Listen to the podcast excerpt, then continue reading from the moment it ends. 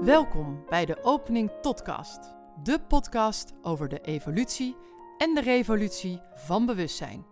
In deze podcast gaan we het onder andere hebben over ziel en bewustzijn, archetypen als de bouwstenen van bewustzijn en de nieuwe mens, de nieuwe tijd en de overgang daar naartoe.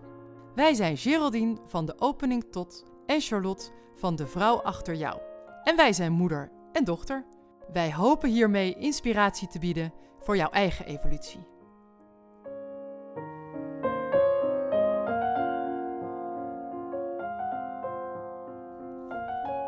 Ja, nou daar zitten we weer. Nog steeds eigenlijk, mama. Gezellig. Ja, ja. is toch wel handig als we het dan eenmaal opgezet hebben. Dat we er een eh, aantal opnemen. Ja. En eh, we hebben het net natuurlijk gehad over de, hè, de energiebom, de, de kerncentrale van Pluto. Hè, een behoorlijke pittige. Wij houden ervan. Ehm, maar je zei daarin ook dat er meerdere zijn. En als ik me goed herinner, is Saturnus ook zo'n energiebom. Ehm, en die hoort bij het patriarchaat. Kan ik dat Ja, zo benoemen? Dat dat Ja. samen hoort? ja, ja, ja. Is eigenlijk, ja, valt onder dezelfde kerncentrale, zeg Ja, maar. ja. Het- ja, inderdaad. Eh, het patriarchaat, en ik geloof dat we deze wilden noemen een last, Een last of een of zegen. een zegen. Ja, Ja, Klopt. en dat is het inderdaad. Maar Wij ervaren het enorm als een last. Maar wij, wat- wij mensheid bedoel je wij dan? eh, mensheid ja. op dit moment. Ja. Ja, maar ja. Eh, dus wij lijden onder de onderdrukking Ja. eigenlijk van het vaderarchetype. Ja. Patriarchaat, is het va- pater betekent Ja, vader. Dus het is het vaderarchetype ehm, wat, ja, wat, wat in ieder mens zit. Er zit een vader in ieder mens, een moeder en een kindarchetype.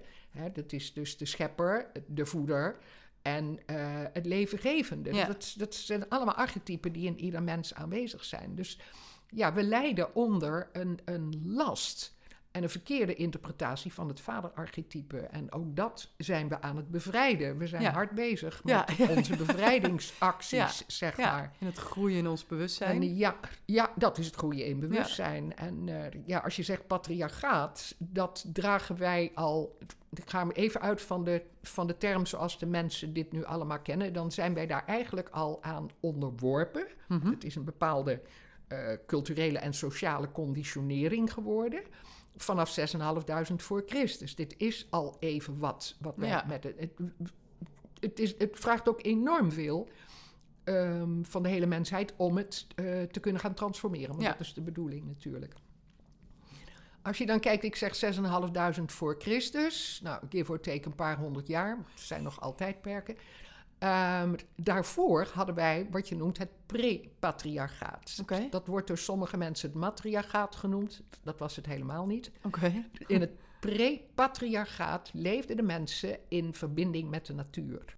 De hele natuur was vergoddelijkt. De natuur was God, godin.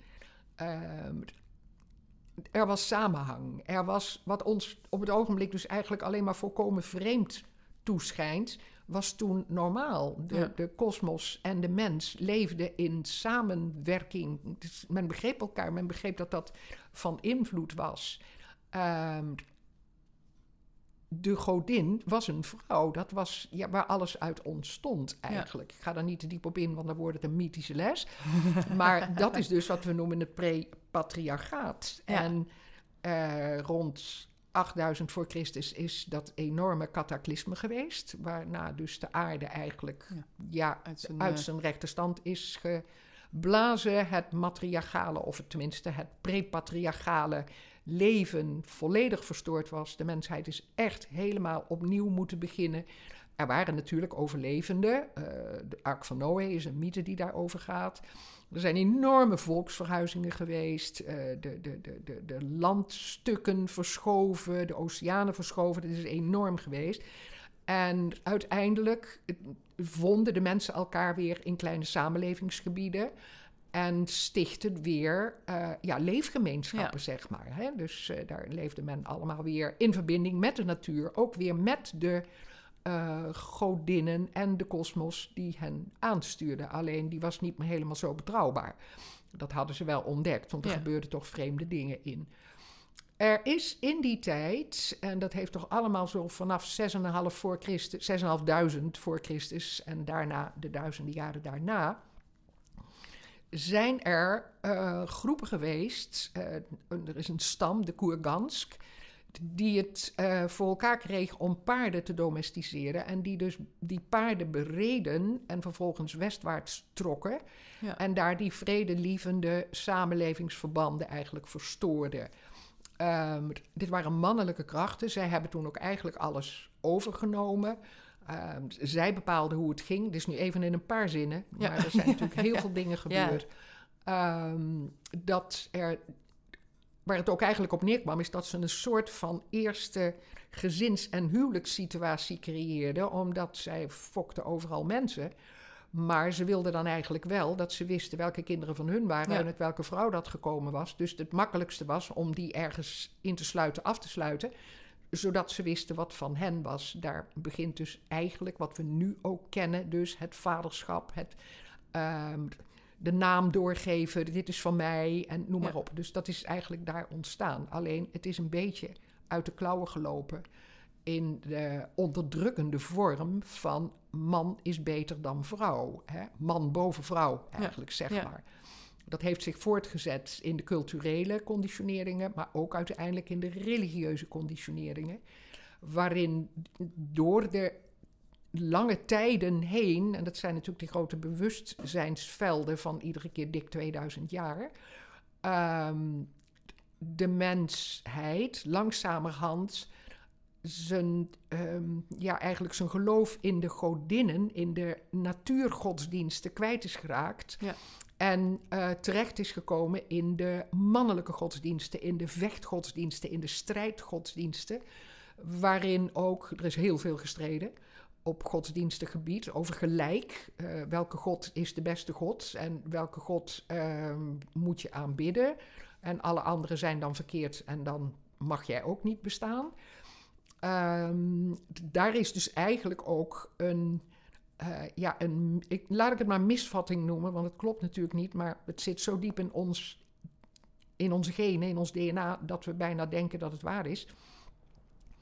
Um, waarin is de man beter dan de vrouw? En daarin is ook het hele vrouwelijke principe is ook in de prullenbak terechtgekomen. Uh, de vrouw werd gezien als uh, slecht. Ja. Het vleeselijke was slecht, het lichamelijke was slecht, seks was slecht, seksualiteit was slecht. Uh, de man die had het voor het zeggen. Dus we, we, zijn nu in deze tijd ook heel erg bewust dat het vrouwelijke eigenlijk um, een gelijkwaardig recht heeft om aanwezig te zijn in al wat is. En niet steeds onderdrukt te worden door uh, de autoriteit van het mannelijke. En dat is zoals wij nu in zijn geheel patriarchaat ervaren. Onderdrukking, conditionering, zowel op maatschappelijk, cultureel als op religieus gebied. En daarvan, uh, ja, daar zijn wij ons nu van aan het bevrijden eigenlijk. Ja, ja. nou ja, je weet vanuit de religie is denk ik wel de meest bekende waar dat heel erg in terugkomt. ook echt gescheiden geest, lichaam. Het is allemaal heel erg uh, ja. Uh, ja, krachtig neergezet maar ja, niet dus altijd God is perfect en de mens is niets. Ja, ja. ja en we dus bereiken nooit die perfectie. Ja, ja, dus daar ook dat schuld-schaamte-stuk. En ik weet dat bij Adam en Eva is dat ook zo'n bekende...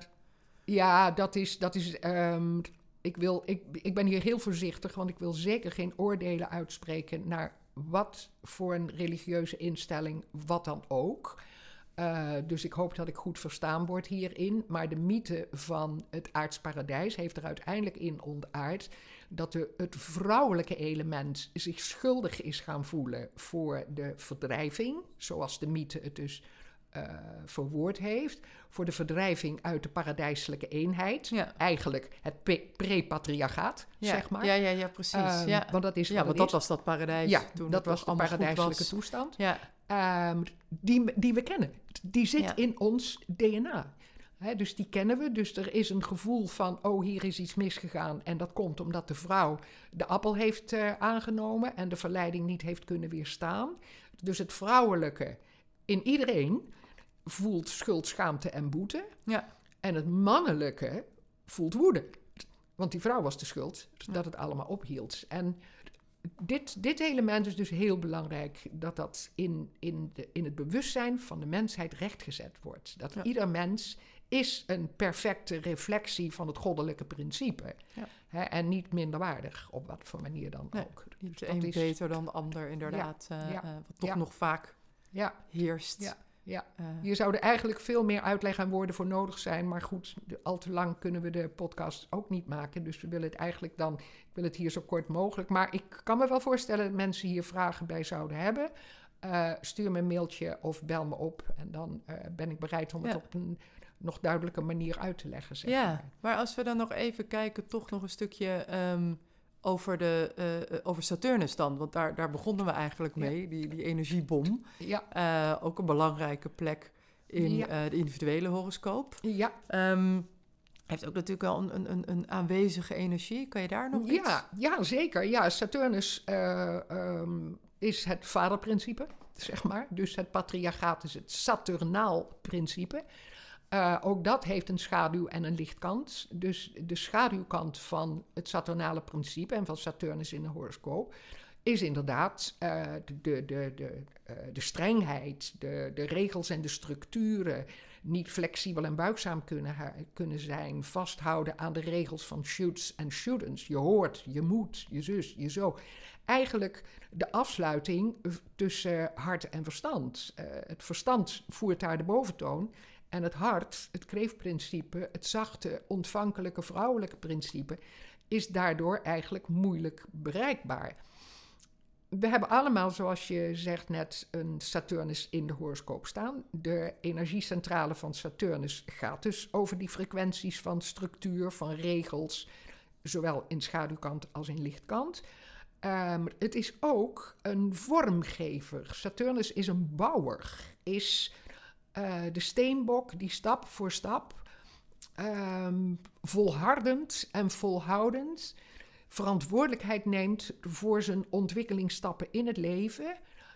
Zoveel mogelijk integer probeert te zijn, in eerlijkheid, probeert te bereiken waar hij naar op weg is. Lichtkant van Saturnus. Van de steenbok. Steenbok Ja. en Saturnus zijn, hoorden bij elkaar. Ehm, ik vind hem ontzettend fascinerend in de loop van een leven.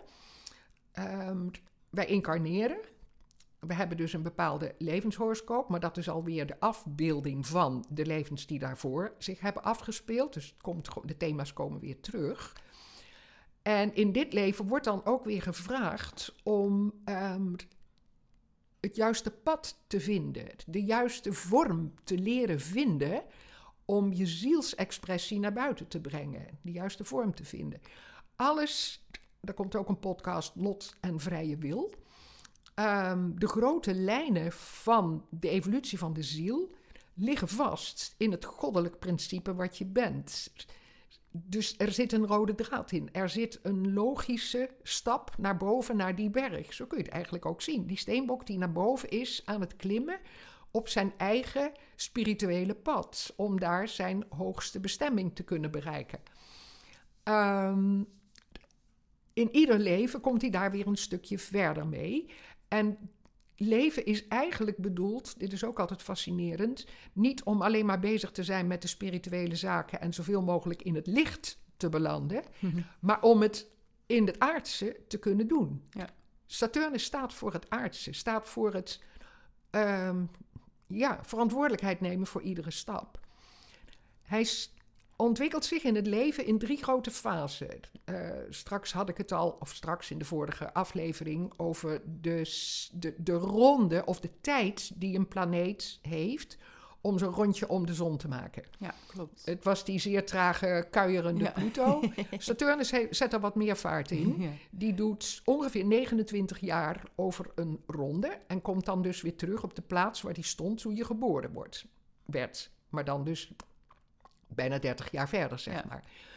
Die eerste 29 jaar zijn bedoeld voor de mens om datgene wat hem nog vasthoudt in zijn oude patronen, conditioneringen van familie, conditioneringen van het vorige leven, conditioneringen van de maatschappij, Saturnaal, om die eigenlijk langzamerhand achter zich te kunnen laten. Omdat hij rond 2930 Mhm. wat wij noemen astrologisch volwassen is. Oh ja. Hij kan dan zeggen: Dankjewel, Parma, dat je me dit leven gegeven hebt. Maar ik zie nu dat een gedeelte daarvan van jullie is. Ik weet nu wat van mij is. En hiermee ga ik verder. Zodat de tweede ronde van de Saturnus-ontwikkeling zich kan afspelen in verantwoordelijkheid, integriteit, zorg dragen voor je gezin, eh, het werk wat je gekozen hebt, de baan die je hebt, de maatschappij waar je in zit. Het is een, de tweede cyclus is echt een vormgeven in verantwoordelijkheid. Wat met zich meebrengt dat als op 29, en dat zal iedereen herkennen, dan moeten er keuzes gemaakt worden. Dus vaak of de relatie loopt niet meer lekker, want je bent al zeven jaar met een bepaalde partner en eigenlijk dit en dat en dat. Of je hebt toch ineens eh, het inzicht dat de studie die je gekozen hebt, omdat je dacht dat die baan je aanzien of geld op zou brengen, dat je ineens denkt, eigenlijk, eigenlijk is dit het niet. Dus het is een, voor heel veel jonge mensen, rond de 30, een moment van keuze. Zit ik op koers? Ja. Dat is eigenlijk altijd voor mij toch een hele mooie kreet. Zit ik op koers? De keuzes die je maakt op dat moment, die bepalen eigenlijk de volgende 30. Ja, ja, jaar. Die Ja. neem je echt Ja. mee. En je kunt er nog wel weer los van komen. Uranus komt rond 42 ook nog weer met een soort opschuddingsactie. maar ehm, het is lastiger. Het is lastiger als de kosmische krachten niet eh, ja, helemaal synchroon lopen eigenlijk met de evolutie van de ziel, zeg maar. Maar alles kan en alles is te doen. Ja. De tweede eh, ronde loopt af tussen 56 en 60 waar je heel vaak bij mensen eigenlijk, ja, dat noemen ze dan een midlife crisis, maar volgens mij is het een heel ander iets. En heeft het te maken met, ben ik nog steeds op koers? Ja, Want de derde levensfase, wordt ook een podcast, ehm, heeft te maken met een hele andere invulling. Namelijk, je bereikt langzamerhand die hogere spirituele roep, call, ja. what's your calling, van de ziel. Hè, want de, ehm, ja, de zorg- en vruchtbaarheidsfase zijn achter je Ja. in die tweede ronde. En de derde ronde is, wie ben ik nou werkelijk? En hoe ga ik nu mijn vruchten ehm, uitdragen naar, naar Ja. de wereld? Dat is Ja. een hele bijzondere fase natuurlijk. Dat is wat Saturnus doet. Hij roept je steeds eh, op tot verantwoordelijkheid, tot steeds grotere integriteit en zuiverheid. Wie ben ik en waar is mijn eigen plaats? Ja. Ja. Dat, eh, en nou ben ik een beetje afgedwaald van het patriarchaat.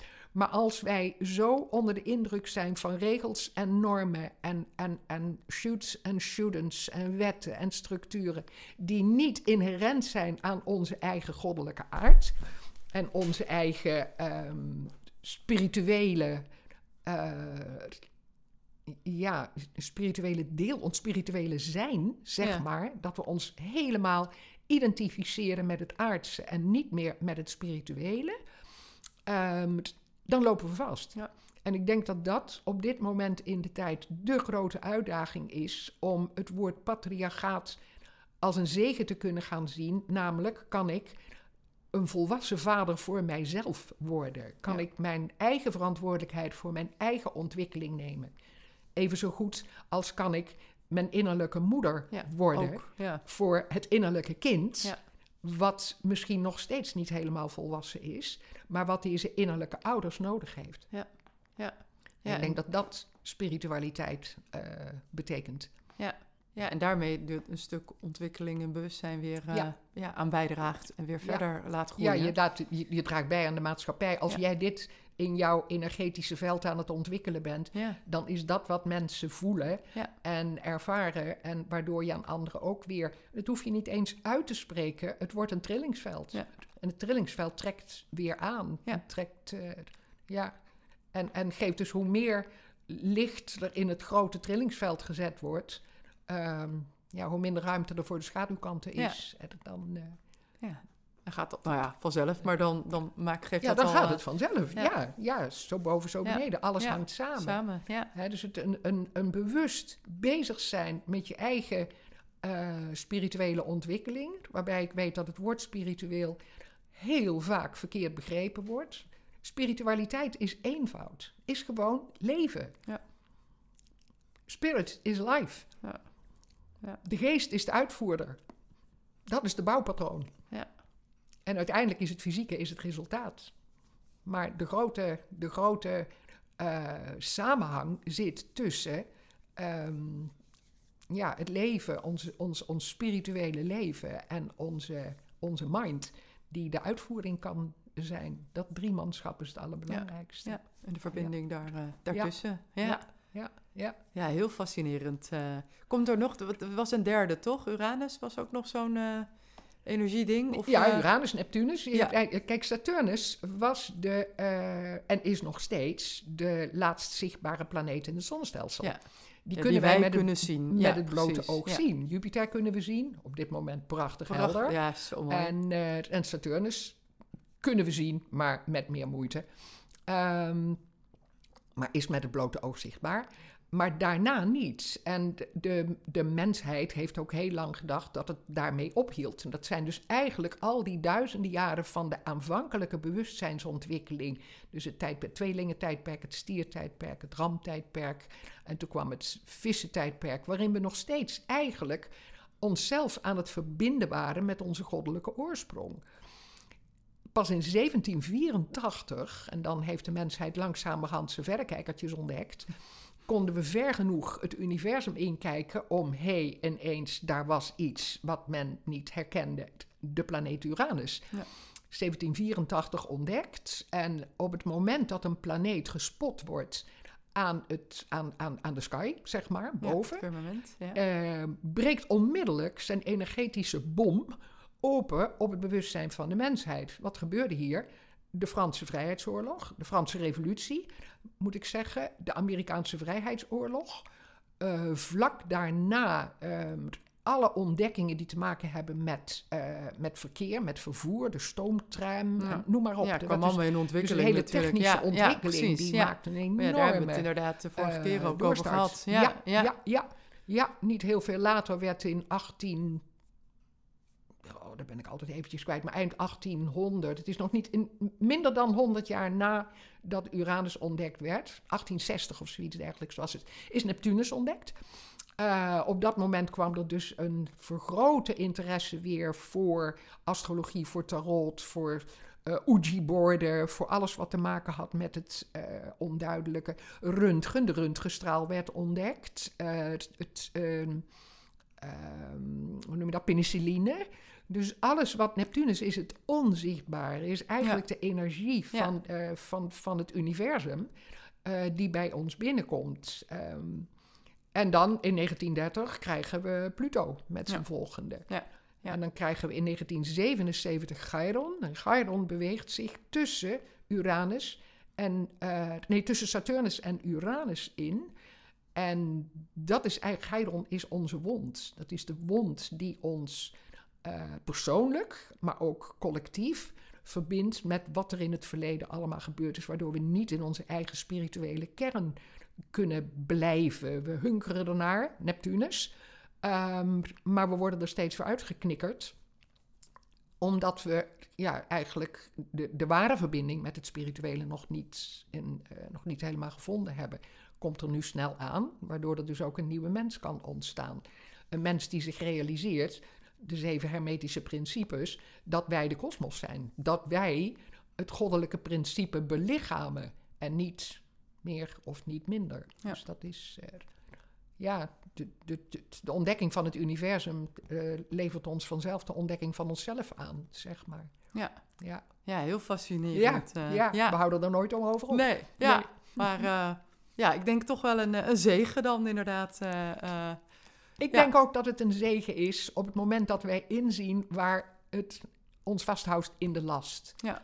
En alles staat of valt bij het eigen beslissingsrecht van de mens. Ja. Lot of vrije wil. Ja. We hebben een vrije wil. Wij kunnen keuze maken en zeggen: ik laat iets achter me en ik transformeer naar iets nieuws. Dat is, klinkt simpel, maar dat is uiteindelijk wat de bedoeling is. ja, nou daar gaan we het ook nog een keer over hebben. Maar eh, eh, nou ja, ja, mooi. Nou laten we het eh proosten op de zegen. Ja. Gaan we doen. Dankjewel mama. Oké, dankjewel Charlie. Deze podcast wordt gemaakt door Geraldine Pontenagel van de opening tot, met twee O's, evolutionair astroloog, en haar dochter Charlotte Roels van De Vrouw Achter Jou. Zij is theatermaker, en storyteller. En nu dus ook podcastmaker.